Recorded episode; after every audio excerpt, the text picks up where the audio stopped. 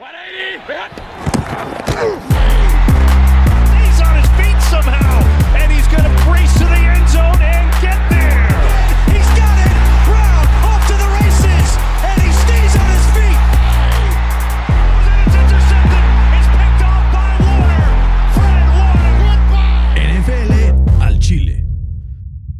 ¿Qué tal, amigos? Bienvenidos a N F L al Chile, episodio número treinta y ocho, episodio de playoffs con un análisis espectacular de lo que vivimos en la semana de comodines. El día de hoy los invito especialmente a seguirnos en nuestras redes sociales, N F L al Chile en Twitter y en Instagram, que les tenemos sorpresas extraordinarias preparadas para esta semana. Y el día de hoy acompañándome está nada más y nada menos que mi primo, mi hermano, mi amigo del alma, Fernando Mangino, al otro lado del estudio vía remota, ya que pues tenemos que tomar precauciones por COVID. Ya saben que cuando hay close contacts, pues se tienen que tomar medidas como con eh, Kevin Stefanski y algunos de sus coaching staff. Fer, ¿cómo estás? Bien, y tú, Berna, un poco frustrado con mi equipo. Me imagino que tú también con el tuyo. Eh, pero yo estaría sí. esperanzado si yo fuera fan de, de los Colts, y más adelante platicaremos eh, el por qué. Así es, fue un partido bastante sabroso el de los Colts. Por un momento creí que lo teníamos. Uh-huh. Al final lo dejaron ir, pero como cosas positivas. Perro, ¿no? Sí, sí, sí. Lo tenía. No, era suya, la tenía y la dejó ir. Pero Fer, la oh. verdad es que Un drama, un drama lo que pasó este fin de semana, empezando, y todavía no quiero empezar con los partidos eh, de, de comodín, porque quiero hablar primero de un par de noticias, ¿no? Primera, la madriza que le metió Alabama a Ohio State el día de ayer en el National Championship, con una actuación monstruosa de DeVonta Smith, ¿no? Sí, un, es un, un monstruo DeVonta Smith. Eh, hay, hay varios que dicen que, que su talón de Aquiles ahora sí es la, la salud. Entonces eh, salió lesionado ahí del dedo, pero ya no importó. Había ya eh, recibido más de doscientas yardas, eh, tres touchdowns. Eh, veremos si, si en el siguiente nivel, que es la N F L, se eh, puede seguir con este nivel y, más importante, puede eh, eludir las lesiones. Sí, eso es justo lo más importante. Vemos a algunos jugadores importantes. O sea, imagínate lo que sería Julio Jones sin lesiones. Ha tenido dos o tres temporadas limitado por las mismas y de todos modos pone números espectaculares. Pero ves al DeVonta Smith y ves, tiene unas piernitas como de popote, güey, sí, que dice, no sé si va, la va a librar va a romper, en el siguiente wey, nivel. Sí.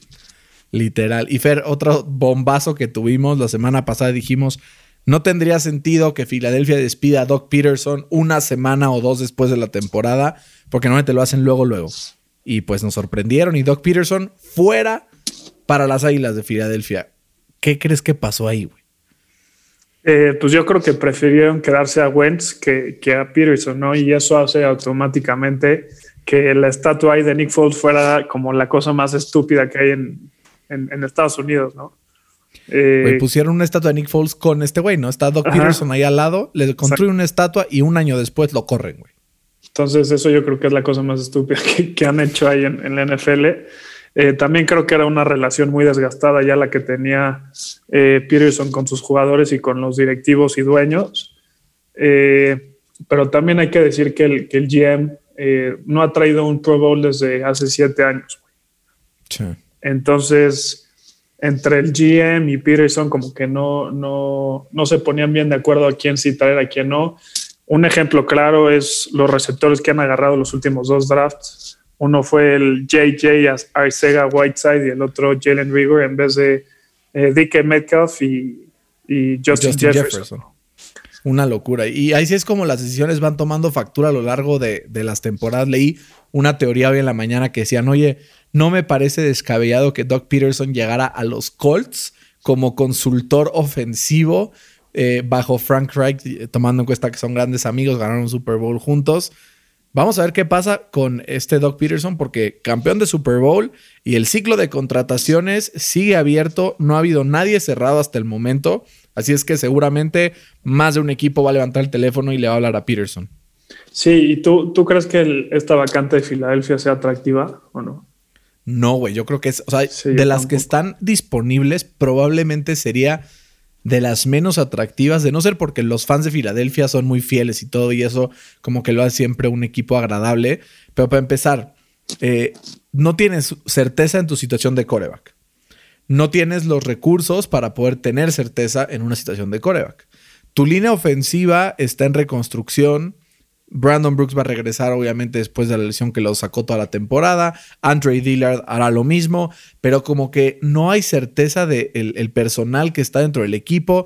No eh, tienen cap. Tenemos, te, no tiene cap space, tiene jugadores muy veteranos. Como que tiene que sufrir una renovación bastante extrema como para que alguien diga, ¿sabes qué? Entre los Jaguars y Trevor Lawrence y Philly, me voy con Philly. Está complicado. Sí, está complicado. Y, y dentro de toda esta ruleta ya hay algunos que ya fueron contratados. Por ejemplo, Dan Quinn, que recordemos fue despedido de los Falcons como head coach esta temporada. Oficialmente los Cowboys le dan la bienvenida como coordinador defensivo después de que la semana pasada se echaran al Mike Nolan, responsable de una de las peores defensivas de la N F L esta temporada, ¿no? Sí, Dan Quinn que, que como entrenador en jefe de, de, de los Falcons nunca tuvo una defensa, justo que hace su especialidad. Eh, arriba de, de lugar quince según P F F. Eh, ahora, no hay que olvidar que, que Quinn, como el coordinador defensivo ahí en, en los Seahawks, tuvo la mejor defensiva en los últimos tiempos con, con la famosísima Legion of Boom, que, que le ayudó ahí a Russell Wilson ganar ese Super Bowl contra Peyton Manning. Eh, veremos si otra vez como coordinador defensivo puede replicar eh, en un cierto grado de, de éxito ahora con los Cowboys, que se antoja complicado, sobre todo porque no tienen pues las mismas estrellas, ¿no? que, que, que hay en, en los Seahawks. Ese Super Bowl que mencionas justamente me recuerda a cómo empezó el partido para los Steelers también, ¿no? Primer snap, vuelan a Peyton Manning y de ahí empezó la debacle. Y hablando Pero también de Seattle... No, ya, ya. Hablando también de Seattle, Fer, eh, otro que también fue coordinador defensivo en Seattle es Gus Bradley, y anunciaron que llega como parte del staff de John Gruden a los Raiders como coordinador defensivo en un, este, pues en un intento de mejorar este equipo que la verdad como que yo los veo como ese eterno mediocre. No veo que vaya ni para arriba ni para abajo. No sé tú cómo veas esta solución a corto o largo plazo de los Raiders para la próxima temporada en Gus Bradley. Sí, ya empezó mal. No sé si viste el post en Instagram de, de los Raiders. Subieron la foto de otro güey, ¿no? De Ken Wisenhunt en vez de, de Bradley, güey. Desde ahí están mal los, los Raiders, güey. Sí, así damos la bienvenida a nuestro nuevo head coach, sí, sí. Frank Reich, y sale una foto de Bill Belichick, ¿no? Sí, sí. Es tre- ridículo. Ridículo. Y Fer, estamos de luto porque Anthony Castonzo decidió retirarse de la N F L, el left tackle de los Colts, Pro Bowler, uno de los mejores y más constantes en su posición durante los últimos diez años. Y pues a ver ahora cómo le hacen los Colts, porque necesitan quarterback y left tackle, dos de las posiciones más difíciles de conseguir en la N F L, ¿no? Pues ya somos dos. este, pero sí es una pena lo de, lo de Castonzo, que como dices es uno de los jugadores más constantes en su posición. Eh, diez años le dio a los Colts alegría y, y veremos con quién lo reemplaza, ¿no? Seguramente va a ser con, con una primera ronda en, en este draft, ¿no? Creo que depende mucho de qué vayan a hacer con la posición de quarterback. Creo que si deciden renovar a Philip Rivers, sin duda primera selección del draft va a ser un tackle. Pero en caso de que sea eh, la decisión de empezar a intentar conseguir otro quarterback por el draft, yo no vería descabellado que Ballard se fuera un poco más profundo para encontrar a su tackle, como lo hizo eventualmente con Braden Smith en ese draft donde lo tomó en segunda ronda. Y vaya joyita que encontró por el lado derecho. Incluso recibió votos para el All Pro esta temporada. Entonces, pues, por ahí va un poquito. Y yo te pregunto ahorita que Alejandro Villanueva se va de los Steelers, ¿no será que convendrá para los Colts firmarlo a un año en lo que pueden juntar capital de draft para ir así por su tackle del futuro? Pues mira, las últimas dos temporadas ha jugado muy mal. Eh, ya no es el Atlanta que, que era antes. Ha sido uno de los peores eh, left tackles calificados para la carrera eh, por parte de P F F. Eh, sí te, te aguanta ahí los pasecitos cortos de Big Ben. Eh, permitió apenas dos, dos sacks en toda la temporada. Pero eh, yo creo que ya no es lo que era. Y, y, y sí, puede ser un parche eh, a corto plazo, pero sí necesitarían ir por alguien más, ¿no? Va a estar sabroso el off-season y creo que ya nos lo estamos saboreando porque nuestros equipos están fuera. Pero, Fer, quedan todavía siete partidos de N F L en, en lo que nos, pues nos queda todavía que analizar. Así es que vamos a lo que nos toca. Arranquemos la curita de jalón, como dirían por ahí. Los Colts visitan a Buffalo, pierden por tres puntos, veintisiete veinticuatro.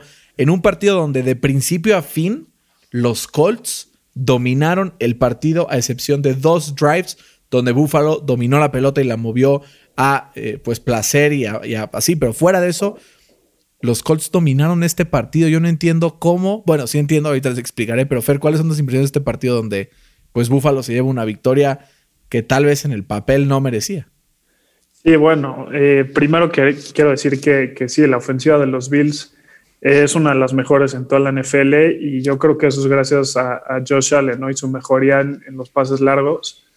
Eh, su calificación en este tipo de pasas eh, dado por, por Pro Football Focus ha subido de la posición treinta y tres a la seis en tan solo un año. Y yo creo que eso se vio reflejado eh, en el partido del sábado. Allen completó cuatro de cinco pases largos para ciento veintinueve yardas y un touchdown. Y también, por si no fuera poco, Allen se trajo locos a, a esta defensa de los Colts con su habilidad para, para correr la bola, con un promedio de casi cinco yardas por acarreo. Y es un aspecto de su juego que no llama tanto la atención como, como otros quarterbacks como Lamar Jackson. Pero yo te pregunto, ¿quién crees que tiene la mayor cantidad de rushing touchdowns eh, para un quarterback justo desde que entró a la N F L en dos mil dieciocho? Supongo que es Josh Allen. Es Josh Allen, güey. Y, y yo creo que es un, un quarterback muy completo y peligroso cuando le das tiempo. Eh, Stephon Diggs está hecho también una bestia y otra vez como que no encontraron esta forma de pararlo. Tuvo casi ciento treinta yardas y atrapó un pase de touchdown. Y eso sí, que lo mantuvieron a raya, a raya la mayoría del partido. Sí. O sea, fueron como tres pases los que sumaron para esas yardas. Tuvieron que aparecer otras armas como por ejemplo Gabriel Davis. Pero Fer, si tú me preguntas quién ganó este duelo... Eh, ofensa-defensa, donde se pintaba como un head coaching duel entre Matt Eberflus y Brian Daboll, te diría que este duelo lo ganó y con creces sí Matt Eberflus. La diferencia, creo, es que saliéndote del esquema, Josh Allen es un jugador que puede improvisar, puede hacer jugadas, cambia y marca la diferencia, ¿no? Fer, sí, te tengo un datazo aquí, o sea, que, que lo refleja. Josh Allen fue responsable de trescientas setenta y ocho yardas totales en el partido, de las trescientas noventa y siete que... O sea, solo...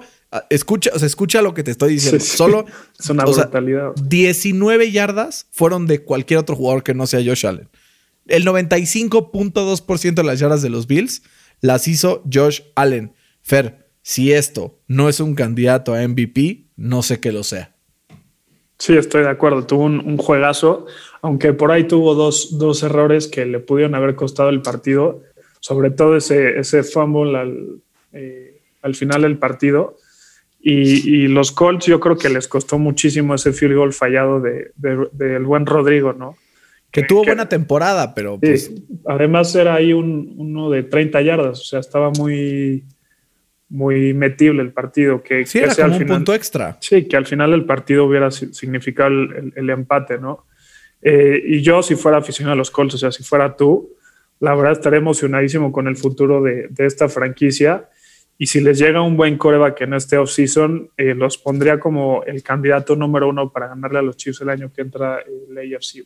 Estaría sabroso. Así de alto hablando, estoy en estos Colts, güey. Justo, que qué bueno, ¿va? O sea, es que, ¿sabes qué? Que yo que si este equipo sigue teniendo a Andrew Luck, sería sí, no solo contendiente, sino favorito al Super Bowl. Aunque, debemos decir, ayer este super desempeño de Josh Allen que decimos que lanzó para trescientas quince yardas, dos touchdowns. Rivers trescientas nueve y dos touchdowns y dominó a placer a la defensa de Buffalo. El balance en los Colts entre ofensiva y defensiva logró doblegar esta defensa. El problema y la diferencia es cómo creó jugadas con las patas Josh Allen, algo que obviamente nuestro querido amigo Philip Rivers no puede hacer. Nunca ha podido, güey. Nunca ha podido y nunca y eso lo le ha costado, güey.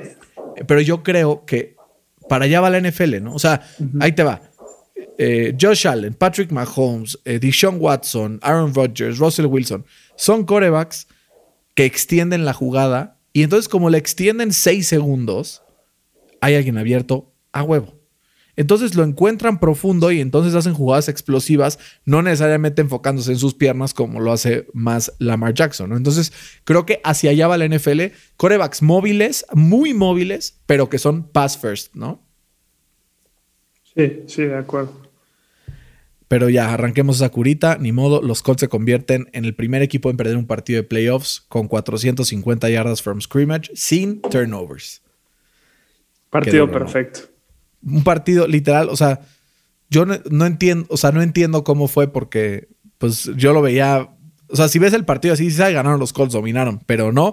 Y sí creo que este es el tipo de conductas y el tipo de victorias que aunque no haya sido mejor en el campo, saques la victoria, habla de un equipo que tiene la determinación, que tiene las bases, que tiene para que incluso en la adversidad, vaya, ¿no?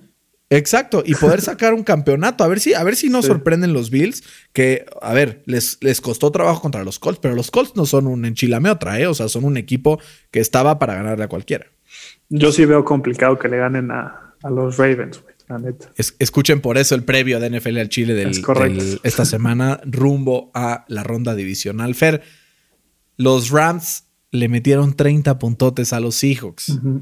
Y los Seahawks apenas veinte pudieron anotarle a este equipo de los Rams, que yo la verdad no me acuerdo de una defensa que me haga temblar tanto.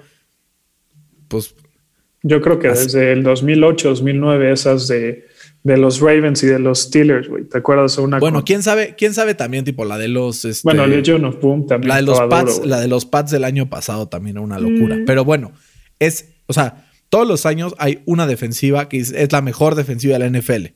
Uh-huh. Y creo que los Rams se llevan ese premio. A pesar del talento que tenían, no lo habían podido demostrar. Llega Brandon Staley como coordinador defensivo y toman el siguiente paso y dominan en todas las facetas de la defensa. Sí, sabes que fue muy importante eh, las ciento treinta y una yardas de, del novato Cam Akers, ¿no? Como que estos Rams se vuelven muy peligrosos cuando tienen un un bell cow, ¿no? Por así decirlo, un, un running back que te haga todo, como en su momento fue eh, Todd Gurley, eh, y lograron justamente este offset. Eh, estos Seahawks como que nada más eh, no le pudieron encontrar la forma de mover la bola eh, a esta defensiva, que, que yo creo que sí, como dices, es la, es la mejor en toda la N F L, y lo volvió a mostrar este fin de semana y hizo como un statement, ¿no? Eh, y con todo y que, que Aaron Donald no pudo jugar por la mayoría del, de la segunda mitad, eh, apenas le permitieron a los Seahawks doscientas ochenta yardas totales con apenas once first downs, eh, presionaron a Russell Wilson en más del cincuenta por ciento de sus, drop, de sus dropbacks y tuvieron un pick six.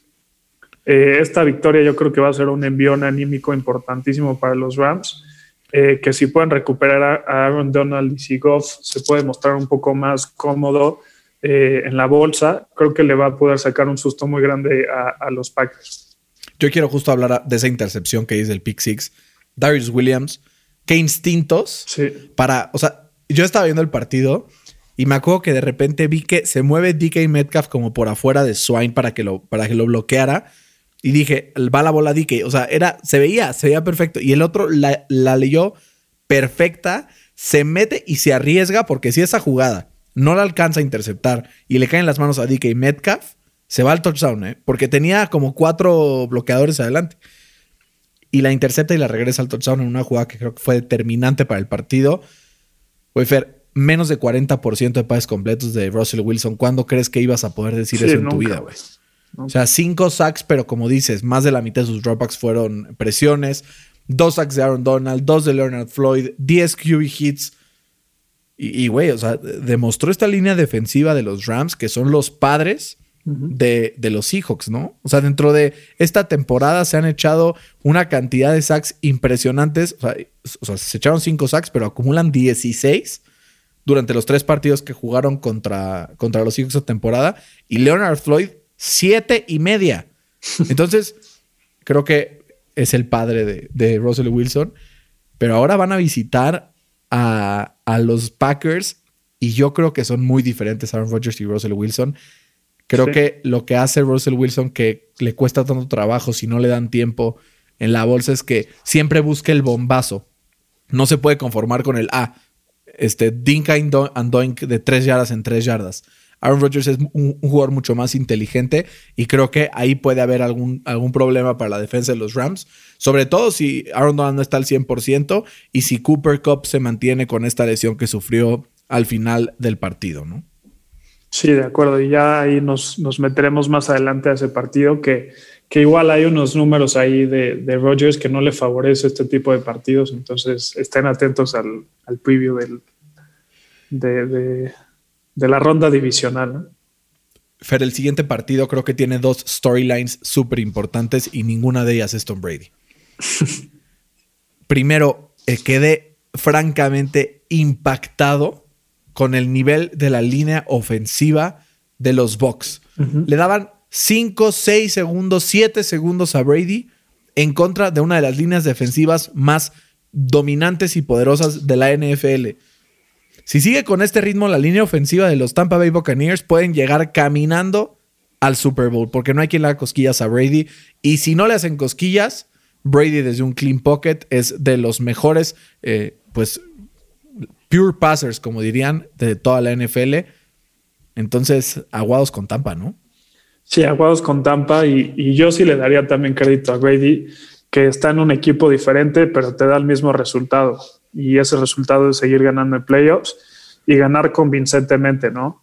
Eh, su última victoria, como dices, fue contra una de las defensas más dominantes, sobre todo esa línea eh, defensiva de toda la N F L, y lo hizo ver fácil, ¿no? Eh, lanzó para casi cuatrocientas yardas, eh, tuvo dos touchdowns, eh, pero eh, sí, yo creo que la historia del partido fue el juegazo que se echó Taylor Heinicke, ¿no? Justo era, era la otra storyline que te decía. Además de la línea ofensiva de Washington, obviamente tenemos ahí a nuestro queridísimo amigo, hermano, fan, Taylor Heinicke, que se echó doscientas sesenta yardas totales con todo y una lesión.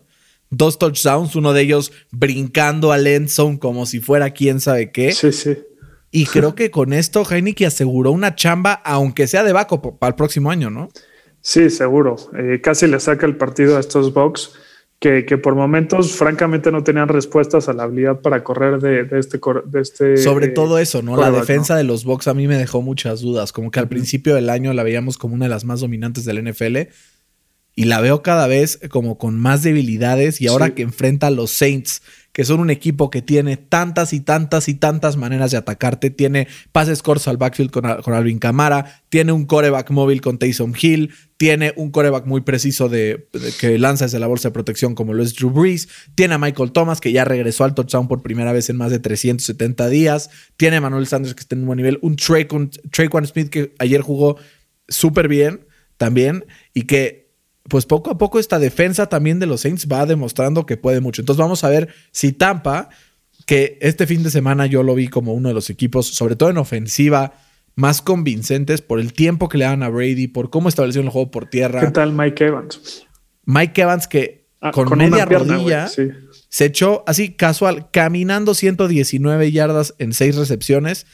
Y no fueron recepciones fáciles, uh-huh, y no fueron yardas fáciles. Fueron, eh, pues, que él se desmarcó, que él llegó, que él subió, que él bajó y que él ganó esos duelos con una sola pierna. Uno de los receptores probablemente menos eh, valorados. valorados de toda la N F L.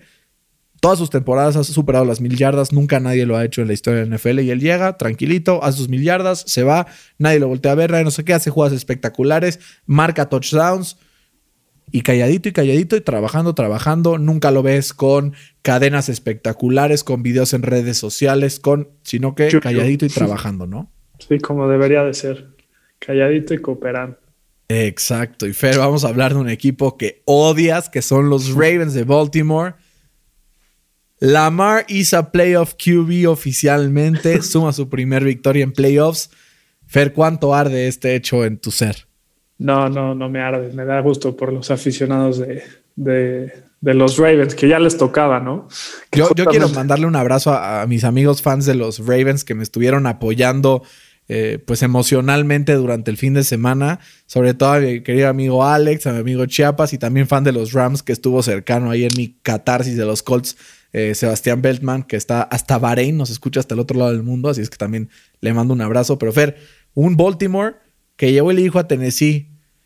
¿Quién es tu mejor arma? Derrick Henry. ¿Qué crees? Ya no es tu mejor arma, te la voy a quitar por completo. ¿Cómo viste esta respuesta de Baltimore, que es el primer equipo que realmente puede neutralizar a Derrick Henry en lo que va del año?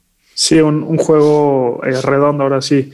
Pero a ver, si, primero me voy a enfocar en, en Lamar. Entonces, Si ves sus, sus números, que fueron ciento setenta y nueve yardas, cero touchdowns y una intercepción, dices, pues este güey es Andy Dalton, ¿no? Pero ¿qué es lo que lo separa de los demás? Pues su habilidad para correr. Eh, fue el jugador con más yardas terrestres eh, en todo el partido, con ciento treinta y seis, y además tuvo un touchdown espectacular, la verdad, de más de cuarenta yardas, que eso fue lo que detonó a su equipo para, para que empezara ese comeback, ¿no? Y ese touchdown fue en un, ter- en un tercer down, ¿eh? Exacto. O sea, no fue en algo así X. Entonces, eh, sabemos que, que ese estilo de juego funciona en la N F L, pero históricamente no dura. Eh, sí. Creo que sí tienen que cap- capitalizar en, en los siguientes cinco años, o si no se le va a complicar muchísimo ganar un Super Bowl. Eh, y ahora, dicho esto, eh, como dices, la clave del partido fue que la defensa de los Ravens, como en la mayoría de los partidos de Lamar Jackson, eh, los puso en una situación privilegiada para, para ganar. Apenas le permitieron cuarenta yardas a Derrick Henry eh, y ciento sesenta y cinco a, a Ryan Tannehill con una intercepción. Pero con todos estos números, apenas si le pudieron eh, mantener la victoria eh, a, contra los Titans, ¿no? Tannehill, no sé si viste la última jugada, tuvo chance de, de, de ganar, de empatar el partido con... Estaba solo A J. Brown. Estaba solo A J. Brown y nunca lo vio. Eh, y en vez de eso se fue con, con Calais Raymond, que estaba cubridísimo y que además y se que resbaló. Se cayó. Sí. Le dio la bola, eh, le cayó directa la bola a Marcus Peters para, para asegurar el partido. Eh, yo creo que sin duda los Ravens son un equipo durísimo, eh, pero van a tener sus, sus manos llenas eh, cuando se enfrenten a los Bills, que va a ser un partidazo ese. Justo estaba viendo algunas jugadas del partido de los Ravens y me di cuenta de una cosa que creo que fue la gran diferencia del primer y segundo enfrentamiento entre estos equipos. La vuelta, como dijimos, tanto de Brandon Williams como de Calais Campbell fue importantísima, Fer. Sí. Te voy a explicar por qué. Lo que pasó mucho en el partido pasó y pasa mucho con Derrick Henry es que si él empieza a correr hacia la izquierda, por ejemplo, al, al, al weak side, entonces ahí van todos para intentar bloquearlo, ¿no? Entonces el lado contrario se queda completamente eh, vacío y como acelera bastante rápido, cambia de dirección y los deja todos en el camino, ¿no? ¿Qué pasa aquí?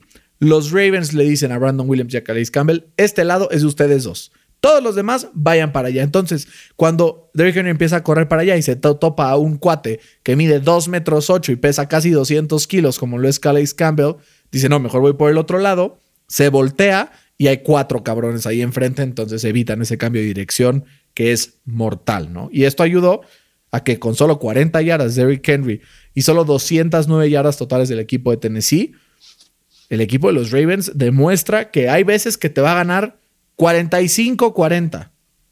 Pero también te puede ganar un partido low scoring como este veinte trece, ¿no? Y yo creo que tenemos que empezar a preguntarnos a ver si Baltimore no es el equipo más peligroso en la A F C, incluso por encima de los Chiefs, o siendo el que tenga más posibilidades de vencer a este equipo de Patrick Mahomes, ¿no? Pues mira, si le sigue regalando este tipo de jugadas eh, como las de A J. Brown, si tienes un quarterback que te mata como, como Josh Allen o, o o Patrick Mahomes, yo creo que va a estar complicado, pero sin duda sí les va a poder sacar un sustito. Sí, va a estar bastante sabroso ese partido. Y Fer, el equipo de Tennessee, que a mí creo que cuando se fue diez cero arriba, sí, dije, güey, game over. Valió, sí. Game over, Derrick Henry va a empezar a correr el balón y ya valió. Y la verdad que eh, pues Arthur Smith como que no encontró las respuestas a, a, a esta defensiva de Baltimore, que se adaptó, que movió, que incluso hasta con un gol de campo fallado de Justin Tucker, algo que no pasa nunca, ¿no? Como que de todos modos llegaron, ganaron, se pusieron a festejar en el logo de, de Tennessee después de esa polémica al inicio de temporada. Fer, ¿crees que este tipo de celebraciones en el logo son sana deportividad o ya son nacadas que merecen ser sancionadas? Pues vimos lo que les pasó a, a Juju, ¿no? Corvette, Corvette. Pobre este, y así, a ver si no les pasa lo mismo, güey, porque ese tipo de, de actitudes antideportivas, la verdad, no, no vienen al caso. No, pero es parte, yo creo que es parte, a ver, le meten mucho sabor al juego, típicas, o sea, de, ya sabes, clavar la bandera en la en logo de los Cowboys y cosas así, está padre. O sea, sí es al logo de los Cowboys, sí, güey, pero... Así, o sea, que lo que cambia es el equipo. Sí. Estoy ahorita así en la compu, me salió en, en Twitter para pues, ver noticias últimamente. Hay una cuenta que les recomiendo no seguir en Instagram si no se quieren meter un susto de aquellos, que se llama Bleacher Reports en lugar de Report. Okay. Y entonces dice, eh, según Adam Schefter, los Tejanos acaban de terminar eh, un deal que mandaría a Deshaun Watson a los Patriotas de Nueva Inglaterra a cambio de cuatro first round picks. Y lo vi y dije, no puede ser. Y luego ya vi cuál era la cuenta y respiré, respiré y solté cuerpo. Por favor, Señor eh, Dios que nos estás escuchando el día de hoy, te pido que no tengamos otra dinastía patriota. Uf, de favor, ¿no? Que se antoja complicado, güey. Imagínate que, que sí, traden ahí Miami por Deshaun Watson y tengan que jugar los, los Patriots eh, dos veces contra Deshaun Watson y dos veces contra Josh Allen. Eh, pues quince años de cobrar lo que, lo que hicieron ellos por veinte, ¿no? Ya toca, ¿no? Ya toca, güey. Güey, esa posibilidad que dijimos aquí en el podcast un par de semanas de Deshaun Watson a Miami empezó a tomar un poco de fuerza. Hoy mm. salieron algunos comentarios también que se empezó a pelear. Ahí el Andre Johnson empezó a poner en Twitter de que el, el cuate este que llegó a los Tejanos, de el, el Jack Easterby, que era un cáncer y que no sé qué. Y no, se puso, se puso sabroso el intercambio, ¿no? Sí, sí, yo creo que sí, Deshaun se va a acabar yendo. Eh, no sé si esta temporada o, o la siguiente, pero se ve que no está contento ahí. ¿Cómo va a estar contento con un equipo que pues, hace todo para que no tengas un equipo de campeonato? Sí, ¿no? Sí, todo mal. Y hablando de un equipo que no es de campeonato, vamos a hablar de los Bears de Chicago, que tuvieron un partido realmente lamentable contra otra de las defensas a observar en este, en este recta final de la N F L y sobre todo de la, de la N F C. Los Saints solo le permitieron como cuatro yardas a Chicago, solo tres puntos hasta la última jugada del partido, que hubo una jugada espectacular ahí de Jimmy Graham para bajar el touchdown. veintiuno nueve, pero nunca en la vida tuve miedo de que los Saints lo iban a dejar. Creo que fue un dominio absoluto. A pesar, o sea, hubo una jugada que creo que Chicago pudo haber cambiado todo esto casi al principio. El bombazo, a, el bombazo a Williams, sí, al end zone, que lo tira. Pero Fer, creo que los Saints empiezan a consolidar también como una opción fuerte dentro de la N F C y ya me estoy saboreando ese duelo entre abuelos Brees Brady, ¿no? Sí, pero eh, si te soy sincero, me dejó varias dudas eh, a la ofensiva, sobre todo eh, los Saints, que, que Brees, eh, por ejemplo, apenas promedió cinco yardas aéreas por pase y ahí te va un piedradatazo. El sesenta y tres por ciento de sus eh, yardas aéreas vinieron after the catch. O sea, sí, puro muchísimo. Pasecito car- eh, corto y que los demás eh, hagan su, su chamba, ¿no?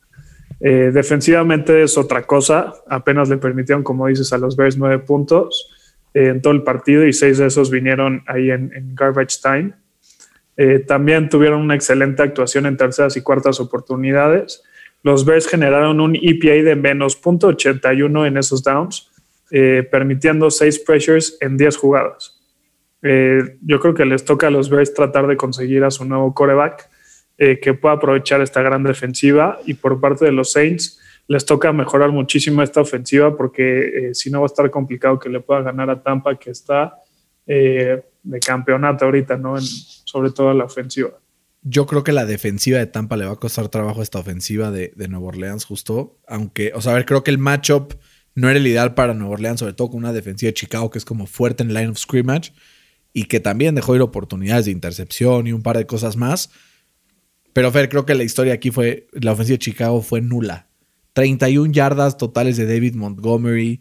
Eh, solamente tuvieron once first downs a comparación de Nueva Orleans, que tuvo veintisiete, casi tres veces más. Chicago no tenía ni siquiera que haber clasificado a los playoffs. De verdad, yo creo que hubiera hecho un mucho mejor papel Arizona. Pero pues así funciona este sistema de competencia. Y al final creo que el, el gran, la gran pregunta para, para los Saints es si van a poder generar la presión suficiente en el partido del fin de semana, ¿no? Pues sí, veremos. Porque como dices, esa línea ofensiva de, de Tampa está durísima. Durísima. Y eso justo creo que es muy importante que Sean Payton se enfoque no solamente en jugadores, sino en jugadas. ¿A qué me refiero? Que no confíe en que Cam Jordan, en que este Trey, Trey Henderson se llama, ¿no? El, el, sí. el otro. Van a generar presión por sí mismos, sino que intente, como, como dirían, skim them open. O sea, que logren hacer unas distracciones para que la línea ofensiva se confunda, porque con puro talento, con pura velocidad o con pura fuerza, va a ser muy complicado que le lleguen a Tom Brady, sobre todo porque está empezando a deshacerse del balón también bastante rápido. Entonces, pues también van a tener que proteger el flat, como dirían por ahí, con, con jugadores del calibre de Chris Godwin, que en un descuido, siendo el tercer receptor de este equipo, se te va a ir cien yardas corriendo. Pues sí, veremos. A ver qué pasa. Fer, lamentablemente tengo que decirte que es hora. Sí, cabrón. Es hora de hablar de los Pittsburgh Steelers, que perdieron recibiendo a los Browns cuarenta y ocho a treinta y siete. No sé ni por dónde empezar, Fer, pero pues cuéntanos cómo te sientes después pues de este ver, partido. ¿Qué les dije en el previo, güey? Estaba muy preocupado por este partido porque tenía pinta de ser un, un Mike Tomlin special, güey. Y, y desgraciadamente así fue. Eh, desde el primer snap se sabía que los Steelers no estaban preparados para jugar este tipo de partidos. Y, y yo creo que esa ya es una constante de estos equipos de Mike Tomlin, que tiene una marca de dos y cuatro en rondas de comodín. O sea, ¿cómo es posible que un equipo que empezó la temporada once y cero acabe eh, justamente esta temporada uno y cinco y necesitó de un milagro para ganarle ahí a los Colts, eh, que si no hubieran acabado la temporada cero y seis? Eh, yo no quiero escuchar nada de que eh, Ben lanzó para más de quinientas yardas y que eh, completó cuarenta y siete pases ni nada, porque tuvo eh, una actuación eh, horrorosa. O sea, Pittsburgh fue un desastre en todos los niveles del equipo. Eh, ve, ahí te van sus primeros seis drives. Fumble para touchdown, intercepción, punt, intercepción, punt, intercepción. O sea, es, así es imposible ganar un pinche partido. Sí, pero eh, el fumble no se lo puedes echar a él, güey. Sí, no, no, estoy de acuerdo. O sea, iba eh, como diez metros arriba, güey. Sí, sí. Eh, pero ve, ahí te va otro dato. O sea, hay más concentrándonos en, en Mike Tomlin. Desde que llegaron al Super Bowl en el dos mil diez, solo han tenido tres victorias eh, eh, en playoffs. ¿Puedes adivinar contra quiénes fueron? O sea, ¿contra qué equipos o contra qué quarterbacks fueron? A ver, algo, algo así como Mark Sánchez o alguien así. No, güey. Peor, cabrón. Ahí te va. ¿Peor? A J McCarron, Matt Moore y Alex Smith, güey. Contra unos no, Alex don Vidal, nadie, eh, no te metas, no te metas con ah, mi Alex Smith. No son nadie, güey. O sea, esta es la realidad de nuestro entrenador y de nuestro quarterback, güey. O sea, las últimas tres temporadas también son el, eh, temporadas son el ejemplo perfecto. Eh, en el dos mil dieciocho, los Steelers perdieron cuatro de sus últimos cinco juegos y eso les costó la postemporada. El año pasado perdieron sus últimos tres partidos y eso les costó la postemporada. Y justamente esta temporada eh, perdieron cinco de sus últimos seis partidos y resultó en una de, en una de las derrotas más humillantes eh, en la historia de la franquicia. Me podrían decir lo que quieran, que Tomlin es muy bueno y que eh, nunca ha tenido un losing season ni la madre, pero la realidad es que Tomlin no es un eh, head coach excelente. Es bueno, pero eso no alcanza para, para cumplir con los estándares de esta gran franquicia, que es la más ganadora en toda la historia del N F L. Yo digo ahorita que Tomlin y Big Ben se tienen que ir, eh, sí o sí, güey. También eh, quiero felicitar a los Browns por ganar este partido, que la verdad fue muy merecido su, su triunfo, y también decirles que felicidades por salir Eh, de este oscuro lugar en el que estuvieron los últimos veinticinco años y dar el siguiente nivel. Eh, veremos eh, qué es lo que pase con estos eh, acereros en esta offseason, pero sí les digo algo, se vienen eh, tiempos turbulentos, turbios y bastante malos. Dark times are coming, Harry, como dirían por ahí en, en Harry Potter. Is coming, pero con todo, con todo, con todo, si tú me dices que un quarterback lanzó el balón sesenta y ocho veces, sí, güey, es una mamada. Completó el setenta por ciento de sus pases y lanzó cuatro touchdowns. Solo once pases incompletos, de los cuales cinco fueron drops. Y de esos dos... Cuatro intercepciones. Y de esos, de esos, de esas cinco drops, dos fueron intercepciones. O sea, yo le quitaría... De los cinco turnovers que sufrió Big Ben técnicamente este fin de semana, le quitaría tres. Creo que esto fue algo mental que se derrumbó, que cuando Pittsburgh empieza a construir de regreso el marcador, ahí en un punto faltan doce minutos o algo así, van abajo por once, no te la cuarto y jugar, uno, cabrón, no mames. Y te la tienes que jugar ahí porque tienes que confiar en que tu equipo va a seguir avanzando el balón. ¿Y de quién es la culpa, güey? Sí, ahí sí fue completamente Mike de Tomlin, Mike Tomlin. Wey. Y al final, al final, creo que pues ahí es donde demuestras la mentalidad de los equipos. El hecho de que Cleveland estuvo muy preparado con Kevin Stefanski desde el inicio de la temporada. No pudo haber estado esta, esta semana, pero parecía que ahí estaba, ¿eh? O sea, como que está, tiene tan bien preparado el equipo. Tiene un roster bastante completo. Hay una entrevista terminando, porque no tocaron a Baker Mayfield en todo el partido de la línea defensiva de los Steelers, ¿eh? No lo tocaron. Y es una constante, güey, porque eh, igual la última vez que, que pasaron a playoffs les pasó lo mismo. No, no le pudieron llegar ahí a, a Blake Bortles. Y eso fue la diferencia. No, eh, y el, el Joel Bitonio, este que es el segundo mejor pass protecting guard de la N F L, no estuvo y aún así no logró Cam Hayward penetrar ese lado. Se lesiona el suplente y le preguntan a Baker Mayfield de que cómo te fue sin Bitonio y que luego se, se, se lesionó este güey. Y dice literal en la entrevista como, no, pues yo estaba ahí y de repente salió este güey. Y de repente entró un güey que según yo se llamaba Blake, que acabo de conocer ahorita en el locker room antes de empezar el partido, a jugar guard. Así es, o sea, a guy named Blake. O sea, no conocía ni siquiera al jugador que se puso ahí. Todos cumplieron en las tres fases, en las tres fases del juego. Muy bien Cleveland, la verdad. Eh, al final como que se le estaba saliendo un poco el partido de las manos.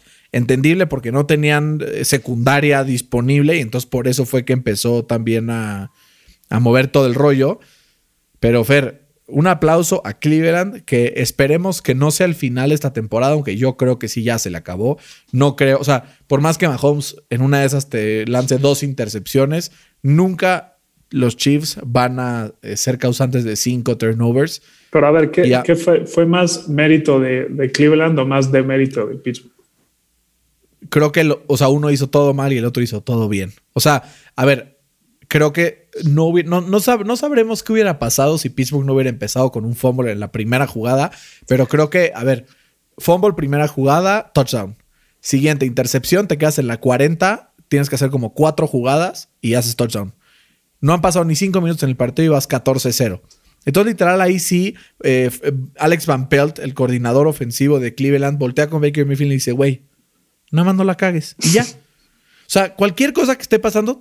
deshazte el balón, lánzala cortito, haz un handoff. Y con eso no vamos a perder. Es lo que hicieron, ejecutaron y ya. Que lanzó tres touchdowns Baker Mayfield. Muy bien, Baker. Uno de ellos fue un riflazo auténticamente, sí, que es un tiro de primer nivel. Los demás estaban completamente abiertos sus receptores. Entonces, creo que sí, Cleveland hizo todo bien.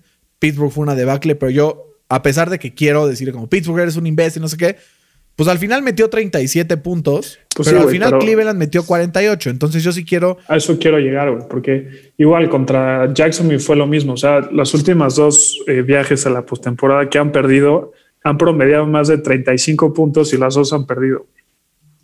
O sea, explícame sí, claro. Eso, güey. Y, y Mike y Tomlin, un equipo en teoría de defensivo, que es el que estaba coleando las jugadas defensivas. Sí, sí está bastante complicado, Fer. O sea, es wey. Una tristeza que este equipo de Pittsburgh haya quedado fuera. Pero pues ya vendrán años mejores, ¿no? Pues si se va Big Ben y si se va Mike Tomlin, seguro, güey. Si no, pues seguiríamos en el mismo hoyo donde estamos ahorita, güey. Quedaron con eso, Fer, definidos los duelos de ronda divisional que tendremos este fin de semana. Empezaremos el día sábado tempranito en la mañana.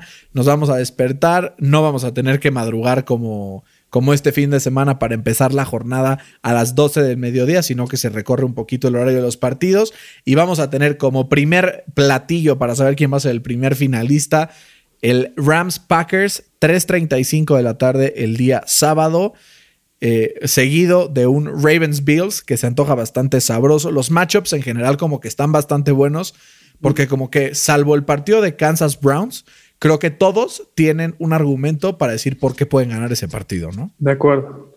Y luego, domingo, Browns Chiefs a las dos de la tarde y cerramos a las cinco cuarenta p m con un partido que probablemente sea, pues, entre dos de los quarterbacks con mejor historia, con más récords, con más años en la N F L que ha habido en la historia, que es Tom Brady, el famoso GOAT, como le, le llaman algunos, y Drew Brees, también un quarterback que calladito, calladito, pero ha acumulado sus yardas con el paso de los años y ahí está en la lista de los máximos líderes de este deporte. Que seguramente es su last dance, ¿no? Entonces sí, vamos seguro. A ver si puede llevar Drew Brees al equipo de los Saints al Super Bowl y ganarlo probablemente para que después le hagan por ahí un documentalito, ¿no? Igual que el de nuestro querido Michael Jordan. Fer, vamos al draft. El draft del día de hoy es ¿qué aprendimos de la ronda de división, de la ronda de wildcards esta semana? Y te tengo una pregunta para ver si vas a empezar tú o voy a empezar yo. A ver.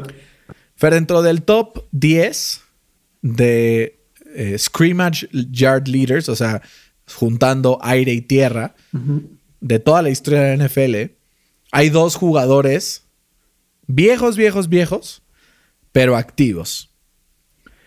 Uno de ellos es Frank Gore. Okay. ¿Quién es el otro? Eh, A P. Adrian no, Peterson. Ahí te va. Es, el número cuatro era Frank Gore. El número once es A P. Ajá. Pero el número nueve es nada más y nada menos que el recién anunciado su retiro, Larry Fitzgerald. Ah, leyenda, sí, ídolo. Leyenda. diecisiete mil quinientas sesenta yardas sí. from scrimmage del dos mil cuatro al dos mil veinte. Ídolo. Ídolo. Una locura lo que... Casi nos atoran en su... Bueno, más bien nos atoran. No, pero, en pero, pero esto, es, esto es lo que está impresionante, güey. Escucha esto. O sea, Frank Gore lleva quince temporadas en la N F L. Larry Fitzgerald se echó dieciséis. Adrian Peterson lleva trece, de las cuales dos no ha jugado por lesión. Uh-huh. Y Adrian Peterson está a solo quinientas yardas de Larry Fitzgerald. Y está sí. a solo dos mil yardas de Frank Gore. Sus primeras temporadas eran de locos, güey. Si lo de... tenías en el fantasy, ganabas. Sí, era como las temporadas de la Damian Tomlinson. Sí, también, literal. Una locura. Sí. Entonces voy a empezar, Fer, el día de hoy. Fer, mi primera uh, aprendizaje de esta semana es que esta es una liga de matchups. No hay un equipo que sea mejor que el otro, absolutamente. Sino que igual y tú puedes ser en un power ranking que te pongan uno en dos, tres, cuatro. Pero tal vez el cuatro, si se enfrenta con el dos, va a perder. Pero si se enfrenta con el uno, le va a ganar. ¿No? O sea, es una liga de matchups y creo que eso se presta para que sea lo que es la liga más pareja de todos los deportes de todo el mundo después de la Liga M X. Muy bueno ese. El mío yo creo que son que los Browns dejaron de ser los Browns oficialmente.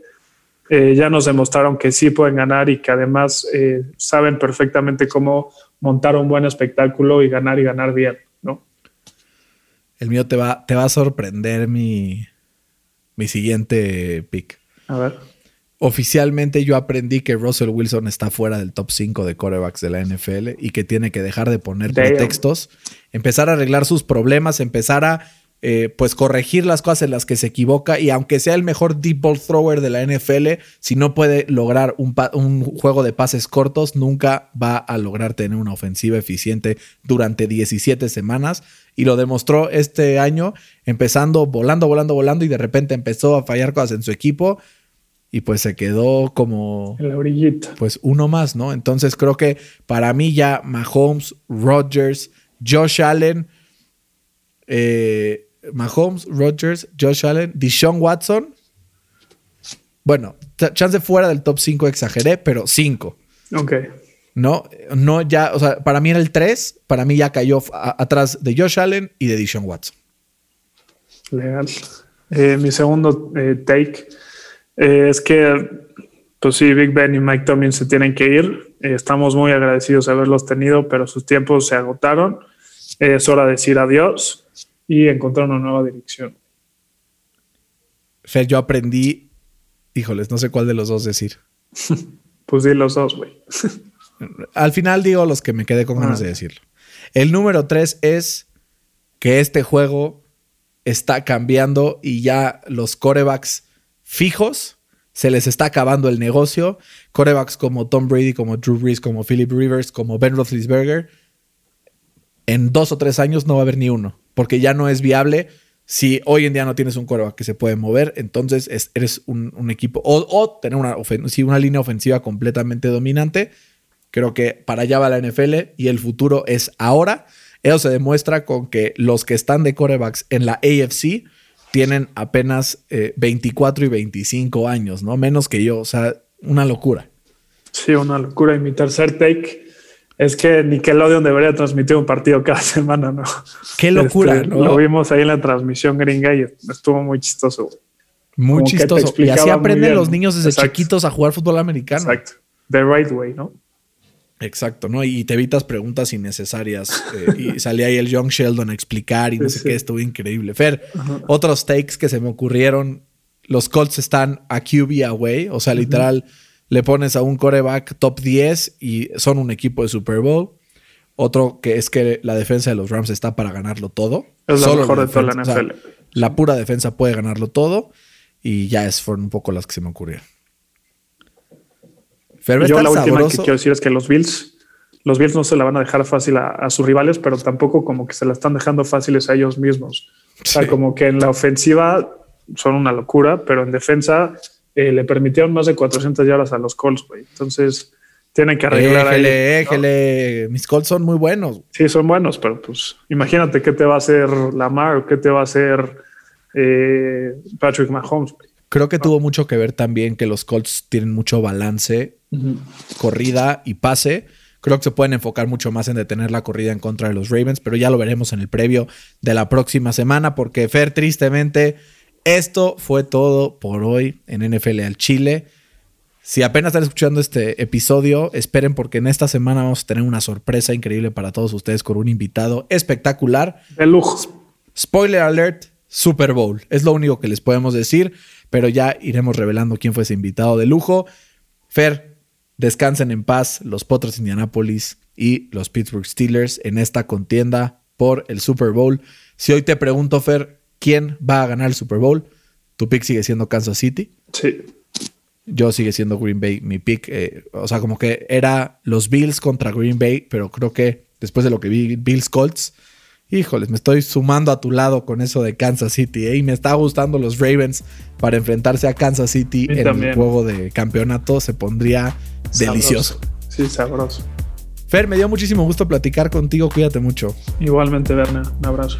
Un abrazo a todos en casa que nos escuchan. Recuerden, síganos en redes sociales, escríbanos sus preguntas, dudas, comentarios, sugerencias, mentadas de madre. Si no les gusta que hable mal de Tom Brady, pues ni modo, se aguantan. Pero cualquier otra retroalimentación, con mucho gusto, estamos aquí para ustedes. Les mandamos un abrazo y suerte a sus equipos en la ronda divisional.